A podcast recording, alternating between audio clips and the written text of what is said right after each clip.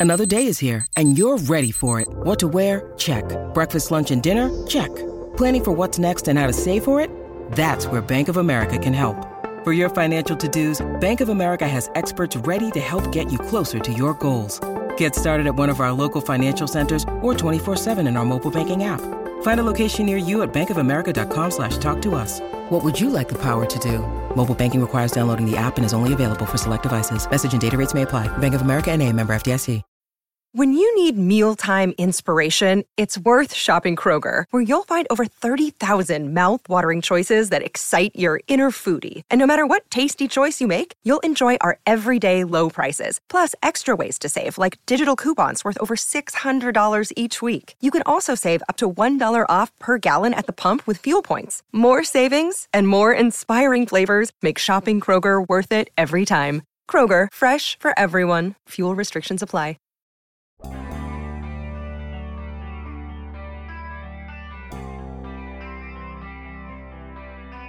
Larry Ogunjobi might not be the answer, but he sure does bring a lot of questions. Good morning to you. Good Wednesday morning. I'm Dejan Kovacevic of DK Pittsburgh Sports. This is Daily Shot of Steelers. Comes your way bright and early every weekday. If you're into hockey and or baseball, I also offer daily shots of Penguins and Pirates, where you found this. Stephon Tuitt's spot on the defensive line appears to have been replaced. We don't yet have a dollar figure as of very early this morning, but Ogunjobi did sign a one year contract with the Steelers. He was at the South Side yesterday for a physical, for an interview, and he didn't leave without putting pen to paper. So he's in. And if you look back at what seemed to have gotten done with the Bears earlier this offseason, you're going to get the idea that he's probably going to make a pretty good chunk of change. He originally agreed to terms with Chicago, and that's the operative phrase here, on a three-year deal worth 40 million, but then he failed his physical for the same reason he was unable to play for the Bengals late in their Super Bowl run. And that's because he had a foot injury, a Lisfranc injury is what it's called, that required surgery. It apparently wasn't recovered to the Bears' satisfaction, and no contract was actually executed. The Steelers' contract, I can't stress this strongly enough, was announced by the team as signed, and there was an accompanying photo of him from inside the Rooney complex signing the piece of paper. So you don't have to wonder whether or not he passed the physical or whether or not the Steelers think he's healthy. However much money they committed to Ogunjobi here, it's going to have been with the okay of the medical staff. My guess is that the figure is going to be somewhere between what Ogunjobi was going to get from the Bears, albeit for one year rather than three, and what he received from the Bengals last season, which was 6.2 million. So I could see it being something around seven or eight. But you know what? We're going to find out soon enough. What matters is that the Steelers have shored up their defensive line by getting that dynamic presence that they were going to lack without Tuitt. My belief is that even a healthy Ogunjobi wouldn't have been as good as Tuitt was in 2020. But you know what else? And I've been saying this for a while now. We don't know that Tuitt was going to be that good.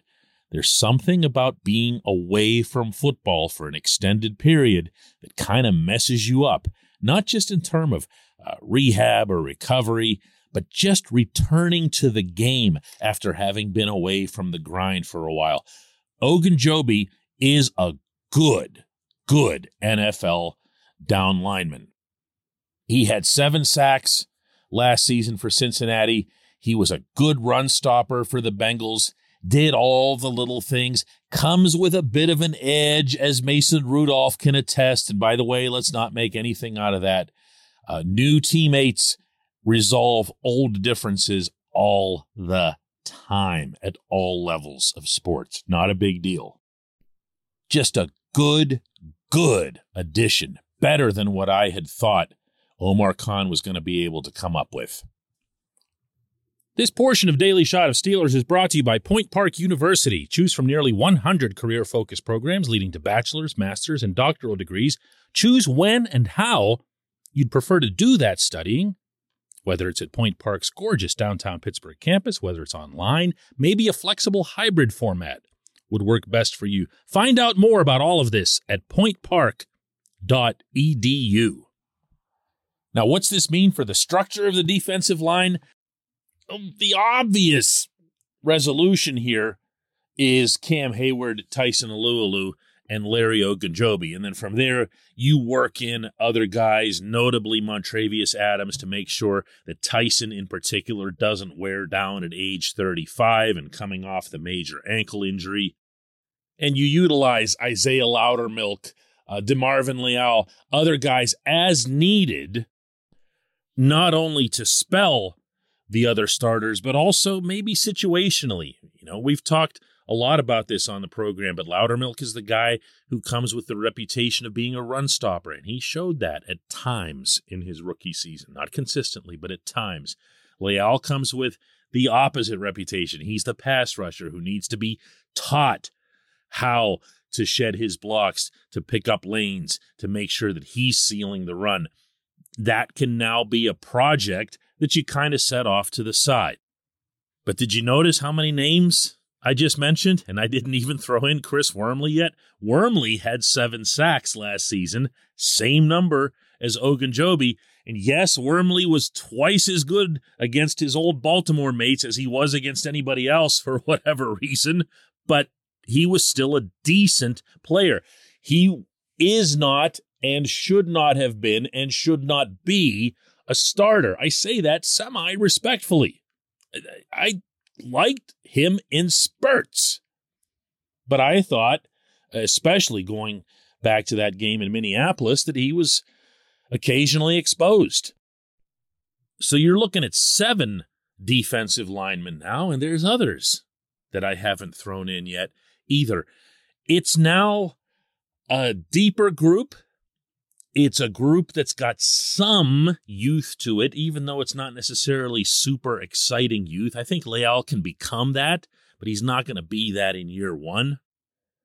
And you've got maybe this should jump to the top of the list here, and maybe it should have been at the top of pretty much every list other than quarterback for the Steelers heading into this offseason. You've got a group now that was absolutely awful at stopping the run and really absolutely awful at everything. Not entirely their own fault. When you lose Tuitt, when you lose a Alualu early on, and you just leave Cam out there basically by himself, that's going to happen. But it did happen, and it did need to be addressed. So good on everyone associated with the Steelers for recognizing this player, for doing, we hope, due diligence medically and ideally ensuring that what was just an awful shortcoming of this football team can now maybe even be a strength. But I'm not ending this one on a happy note. That Liz Lisfranc injury, if you talk to athletes who've had it at any level of any sport, it is uh, I'm trying to find a clean word for it, but there isn't one. It's annoying. It lingers. It can be challenging to solve. Players' careers have been ended by this Lisfranc injury. It'll be interesting and telling to see what kind of usage Ogunjobi gets when the team gets to Latrobe. That's when we're going to have a much better idea of what he can contribute in 2022. When we come back, J1Q.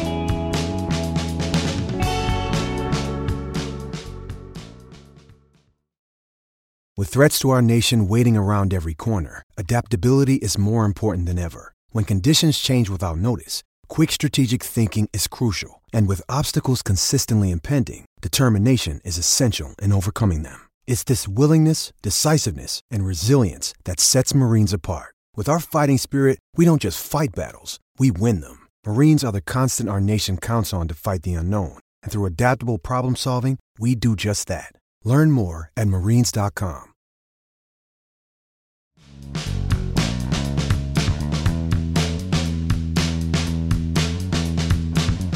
This portion of Daily Shot of Steelers is brought to you by our friends at Mike's Beer Bar. They're located directly across Federal Street from PNC Park. They are the one, the only, the premier destination in Pittsburgh for craft beer. More than 500 craft beers available, more than 350 of those local, and more than 80 of those on tap. Mike's can't be topped, not for beer, not for the awesome kitchen and menu that's available, not for all the special events that are going on there. Check them out online at mikesbeerbar.com. Mike's Beer Bar, right across Federal Street from PNC Park.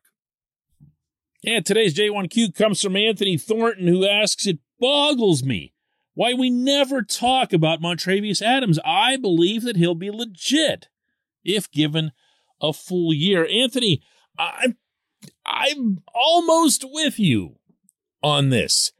I'm almost in that space where I could say that what we saw from Adams in the month and a half that he was with the Steelers and made a solid impression could be real. I'm even willing to overlook the fact that he was cut three times by two different teams in the couple of months before the Steelers picked him up in pure desperation after that Minneapolis game that I just referenced. Adams might have looked way better than what our eyes would normally be telling us based solely on what and who he was replacing, because that's how horrific the Steelers were against the Vikings. That said, let's remember that it was Montravius who was signed at the very, very beginning, not just of free agency, but of the free agency tampering period. The Steelers were all over this player and they wrapped him up for two years at five million. And that's not nothing for a guy who'd just been cut three times. Do you hear what I'm saying here? They recognized it. They saw something on film, on the field, in his character. And they made a commitment to him right away. They didn't let him go to the open market to test his value the way they did, even with a starting safety like Terrell Edmunds. They wanted Adams to stay. So I wouldn't rule out a significant role for Adams, particularly if, and this also is something to consider, although it's not pleasant, that Alualu doesn't come back as his best self. I don't want to keep hanging his age on him here since I've already mentioned it once, but 35 is 35. And that's up there for someone at his position. And he, as I just referenced, and with Tuitt will be coming back from something of a layoff. Maybe it'll take some time. Maybe it won't. Maybe he'll just be the same 94 that we came to expect before his injury. But if he isn't, and even if it looks like maybe he's slowing down some, you're going to see a lot of Adams on the field. I don't believe that this was a signing made because the team was just nervous. I believe that they like this player and let's remember that in his 171 snaps that he made for the Steelers last season, that he had three quarterback hits. That's a really, really good rate of getting to the backfield out of a 3 4 defense. I appreciate the question. I appreciate everyone listening to Daily Shot of Steelers. We'll do another one of these tomorrow.